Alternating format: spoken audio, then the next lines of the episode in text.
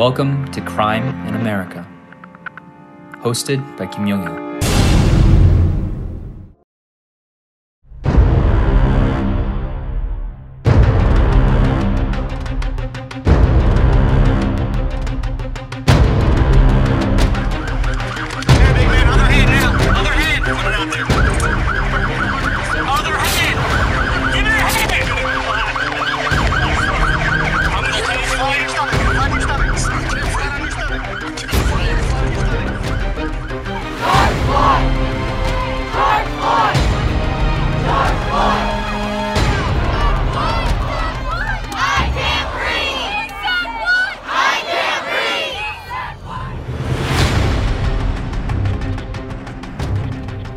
I can breathe. 숨을 못 쉬겠다. 이 세 마디의 말이 지금 세상을 바꾸고 있습니다. 지난 5월 23일 미네폴리스의 한 거리에서 경찰관의 무릎에 짓눌려 목숨을 잃은 조지 플로이드의 죽음은 미국 사회와 세계에 다시 한번 인종차별이라는 엄혹한 현실을 일깨워줬습니다. 그날 플로이드는 뒷수갑이 채인 채 백인 경찰관에 의해 9분 가까이 목을 짓눌렸습니다. 검찰이 밝힌 바에 의하면 플로이드는 미동도 안 한 상태에서 3분여간을 더 짓눌렸다고 합니다. 숨을 못 쉬겠다라고 외치고 그리고 어머니를 부르던 플로이드의 단말마의 절규는 어쩌면 그대로 묻힐 뻔했습니다. 아침 현장을 목격한 행인들이 촬영한 동영상이 소셜미디어에서 번지지 않았다면 그저 흔히 발생하는 체포 중 사고 정도로 잊혀졌을지 모릅니다. 지금은 미국이 뒤집어지고 전 세계의 언론과 눈길들이 모아져 있지만 사실 처음에는 일부 언론들만이 단신으로 처리했습니다. 뉴욕타임스나 워싱턴 포스트 과 같은 유력 언론이 이 플로이드 사건을 중점적으로 보도하기 시작한 건 사건이 발생한 지 나흘 정도가 지나서입니다. 그만큼 이 플로이드 건은 공권력에 의한 인종차별적 가혹, 가혹 행위들이 언론의 별다른 주목을 못 받을 만큼 일상화되어 있거나 기본적으로는 관심권 밖의 사안이었음을 짐작해 해주는 그런 반증들입니다.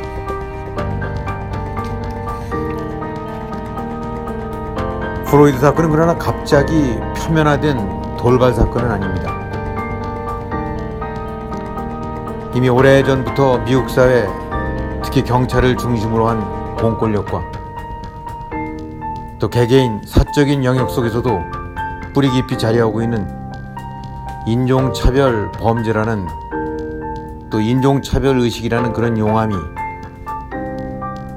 플로이드라는 분화구를 통해 분출됐다고 봐야 합니다.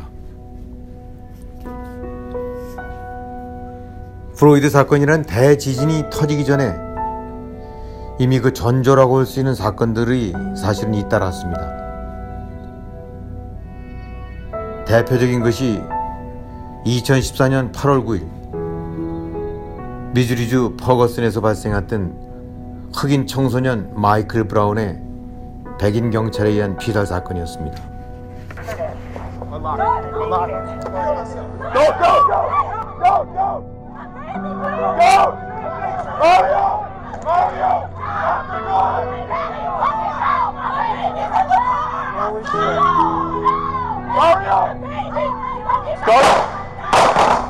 당시 현장을 목격하거나 관련됐던 그런 증언자들의 증언에 따르면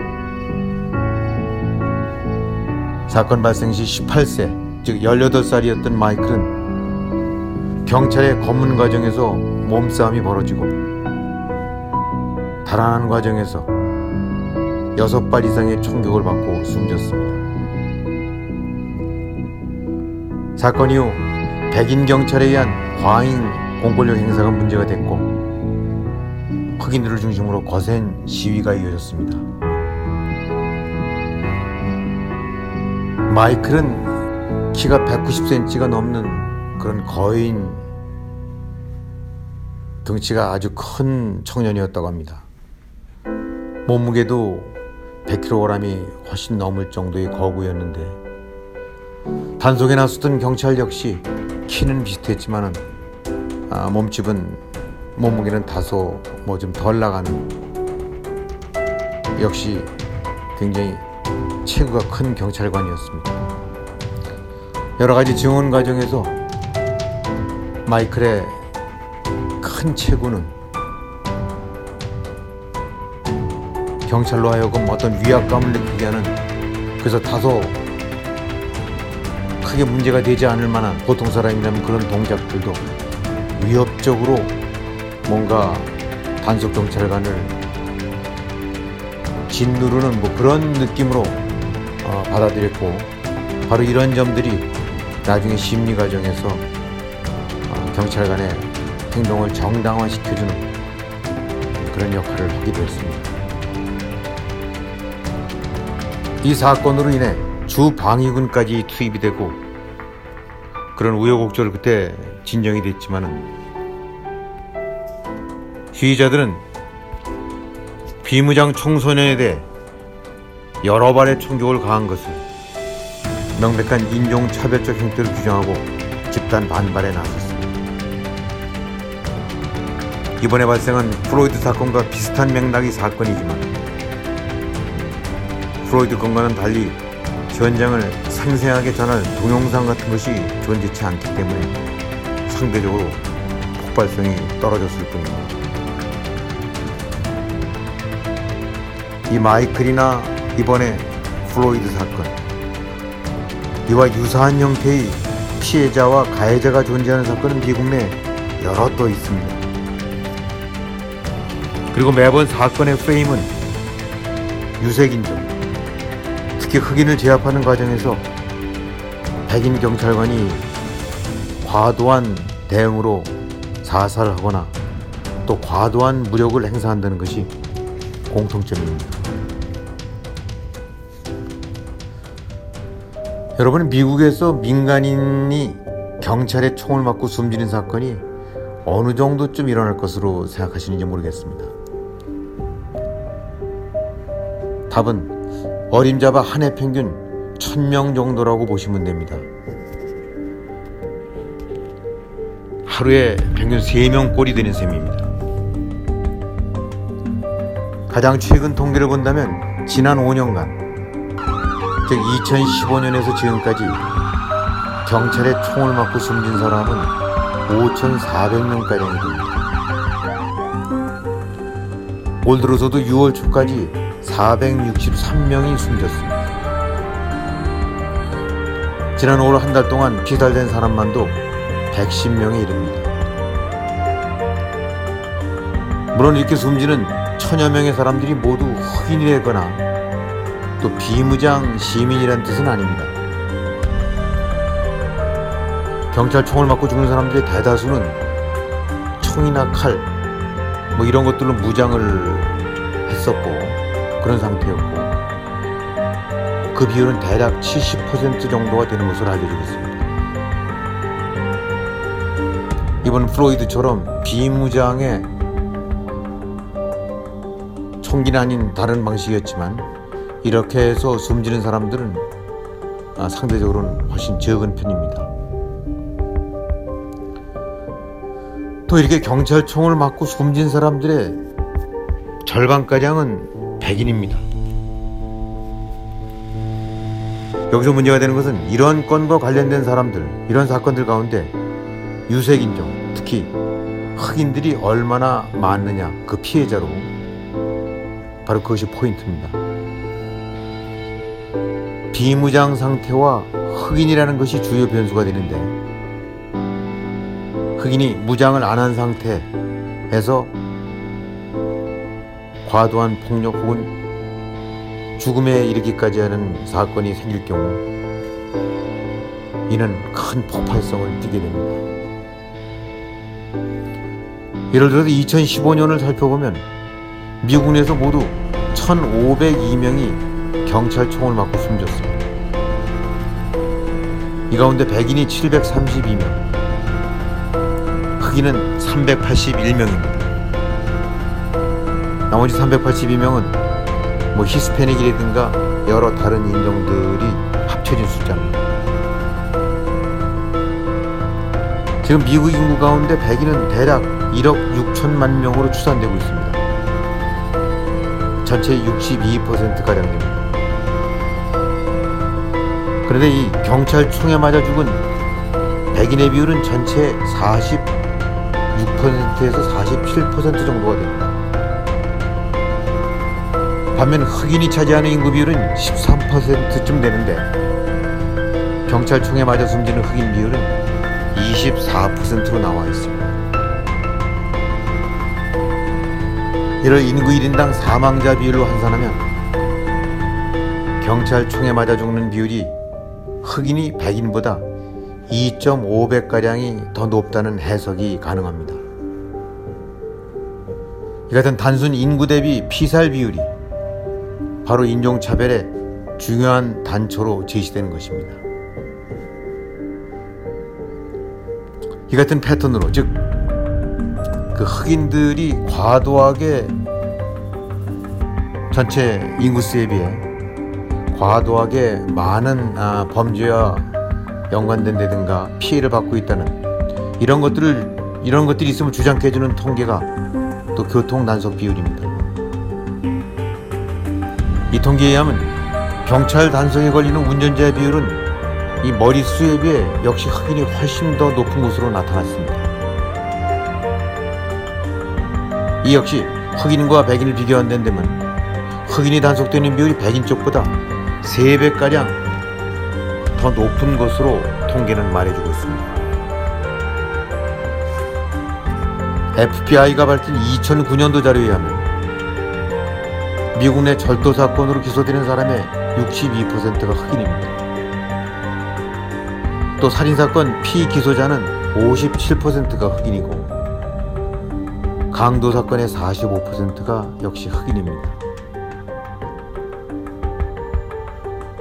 어떤 이유든 어떤 환경에서든 또 편견이나 인종차별이 개입했든 간에 일단 흑인들이 범죄의 피해자 혹은 연루자로 처벌을 받는 비율이 타인종보다 압도적일 정도로 그 비율이 높은 겁니다. 특히 흑인 피해자들이 경찰로부터 인종차별을 당하고 있다고 느끼는 것은 단순한 통계상의 숫자 때문만은 아닙니다. 흑인들이 현실에서 맞닥뜨리는 1차 공권력의 상대는 경찰이지만 이 최종적인 최종적인 벽에 부딪히는 곳이 법정입니다. 2014년 11월 24일 오하이오주의 클리블랜드에서 당시 12살의 흑인 소년 타미 라이스가 경찰이 쏜 총에 맞고 숨지는 사건이 발생했습니다.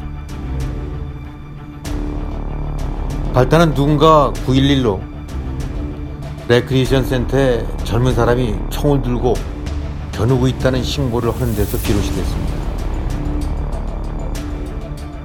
신고를 받고 즉시 경찰이 현장으로 출동을 했습니다. 그러나 신고자는 2분여에 가까운 그 신고 과정에서 두세 번에 걸쳐 총기 같은 것을 든 사람은 소년으로 배고 총은 어쩐지 가짜 총으로 보인다는 점을 언급을 했습니다. 그러나 출동한 경찰은 도착 즉시 소년에게 경고를 가했고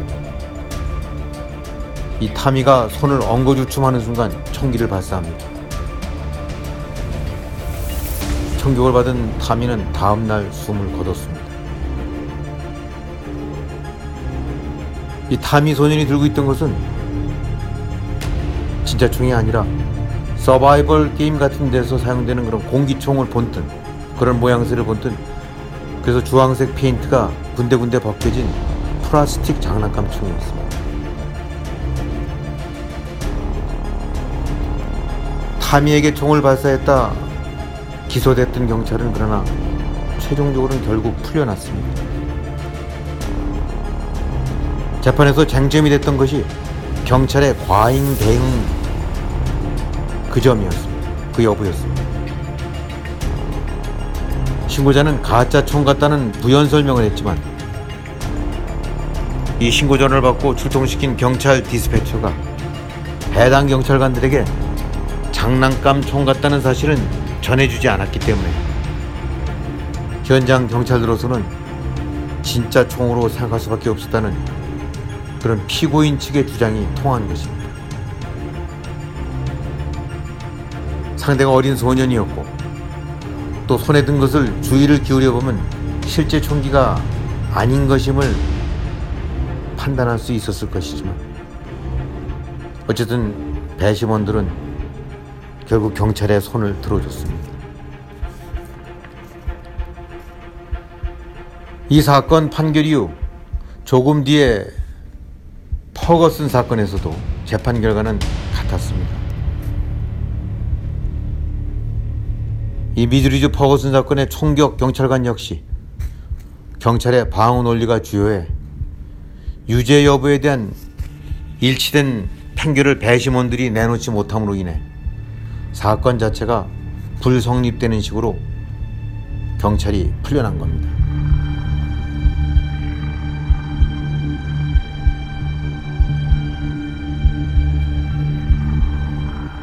이와 관련해서 신시내티 해밀턴 카운티의 조 디터 검사의 지적은 이 인종범죄에 대한 처벌, 그 현실이 어떤지를 실감케 해줍니다.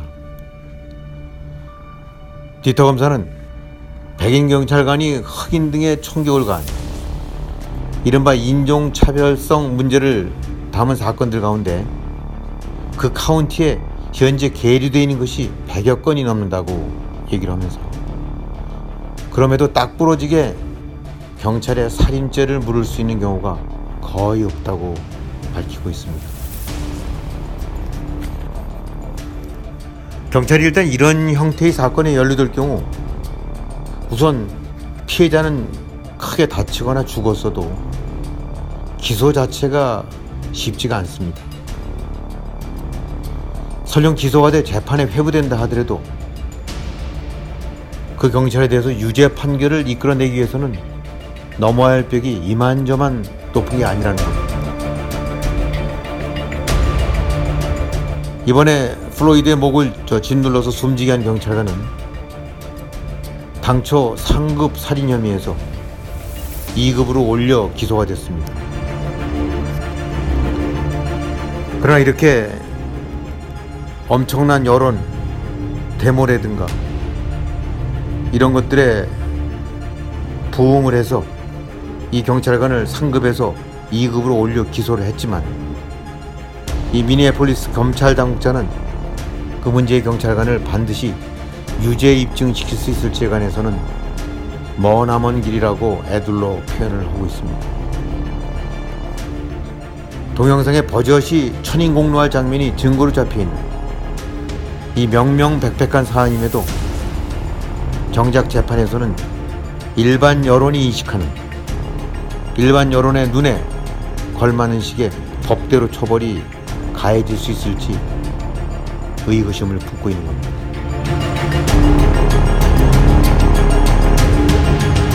미국의 공권력 가운데서 유독 경찰이 인종차별 범죄와 많이 연루되는 데는 역사적인 배경도 있습니다. 미국의 경찰은 철저히 지방 자치정부 위주로 운영이 됩니다. 전국적으로 본다고 하면 수천 개가 넘는 police department들이 있습니다. 미국 전체 연방법에서 규율하는 그런 일관된 어떤 법규라든가 규정도 없습니다. 동부는 동부대로 이래서 남부 뭐 텍사스면 텍사스대로 캘리포니아는 캘리포니아대로 그 주에서 또 각 크고 작은 시, 타운 뭐 이런 자치구들이 각각의 자기네의 법 또 자기들만의 규정에 의해서 경찰 시스템을 운영을 하고 있습니다. 그러다 보니까 설령 이렇게 문제되는 것들에 대한 어떤 처벌이나 규제 조항들도 그야말로 각양각색이고 들쭉날쭉입니다. 비슷한 유형의 범죄가 벌어졌다 하더라도 이곳에서는 훨씬 더 무겁게 혹은 이곳에서는 훨씬 더 가볍게 처리되는 즉 사법 체계의 실제 기능에 또 실제 행사에 있어서 엄청난 다양성이라고 해야 될까? 그야말로 일관성을 찾을 수 없는 제 멋대로식 처벌이 진행되고 있습니다. 이런 각 지역의 치안을 맡고 있는 경찰의 전신이라고 할수 있는 것이 바로 식민지 시절부터 자리 잡았던 각 지역의 자경단들입니다. 이 자경단들이 바로 뿌리가 됩니다.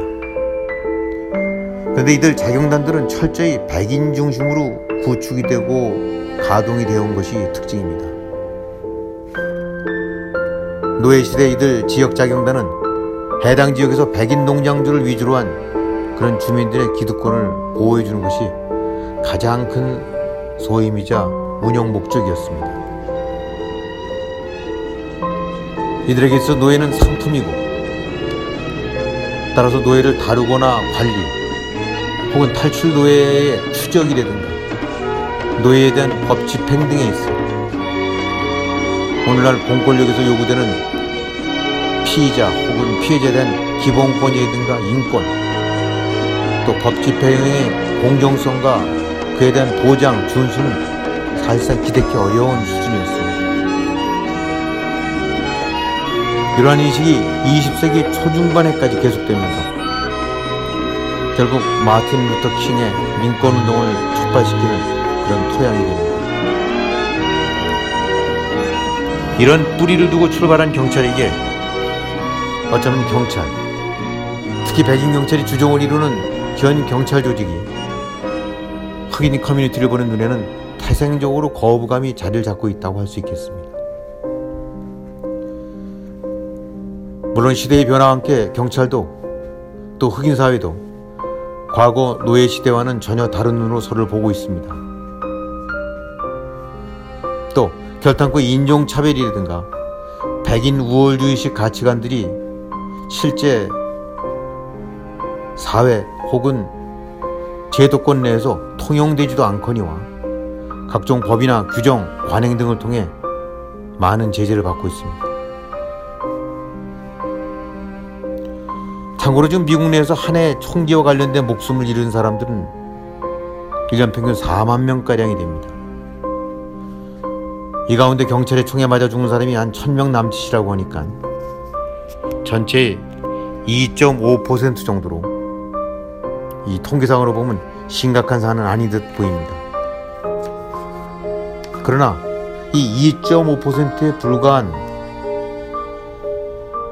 그런 사건, 그런 형태의 범죄지만 바로 이 프로이드 사건을 포함해 이렇게 경찰 관련된 인종차별 범죄의 문제점은 이게 단순히 통계 숫자를 넘는 훨씬 더 깊은 뿌리가 있다는데 심각성이 있습니다.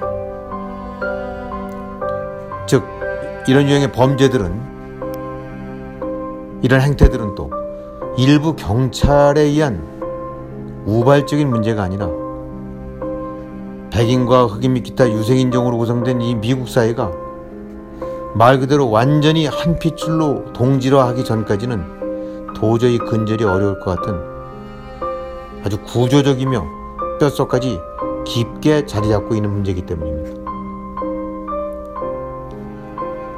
이번 프로이드 사건을 계기로 미 전역에서 시위가 일어나고 의회를 중심으로 경찰 개혁이 본격화되는 등 다른 어느 때보다 인종차별을 이 문제의 인종차별을 치유 또는 극복해 나갈 수 있는 정치 혹은 사회적인 기반이 태동되고 있다고 볼 수도 있습니다. 일각에서는 플로이드 사건이 과거 마틴 루터 킹 목사 피살 사건 이상의 여파와 영향을 남길 것이라는 그런 지적도 나옵니다. 하지만 그럼에도 미국서 인종차별 범죄라는 먹구름이 한순간에 거칠 것으로 보는 사람들은 사실 없습니다. 노예의 신분에서 현재 이르기까지 그런 문제들을 극복하고 그나마 오늘 수준에 이르기까지 100여 년이 넘게 걸렸듯이 국가는 국가대로 또 사회는 사회대로 개개인들은 또 개개인들대로 각성을 하고 지대한 노력을 기울인다고 해도 이 DNA처럼 뿌리 깊게 자리한 인종차별의 인식이 완전히 거치려면 앞으로도 무수한 시간과 노력이 필요할 것으로 보여주고 있는 것입니다.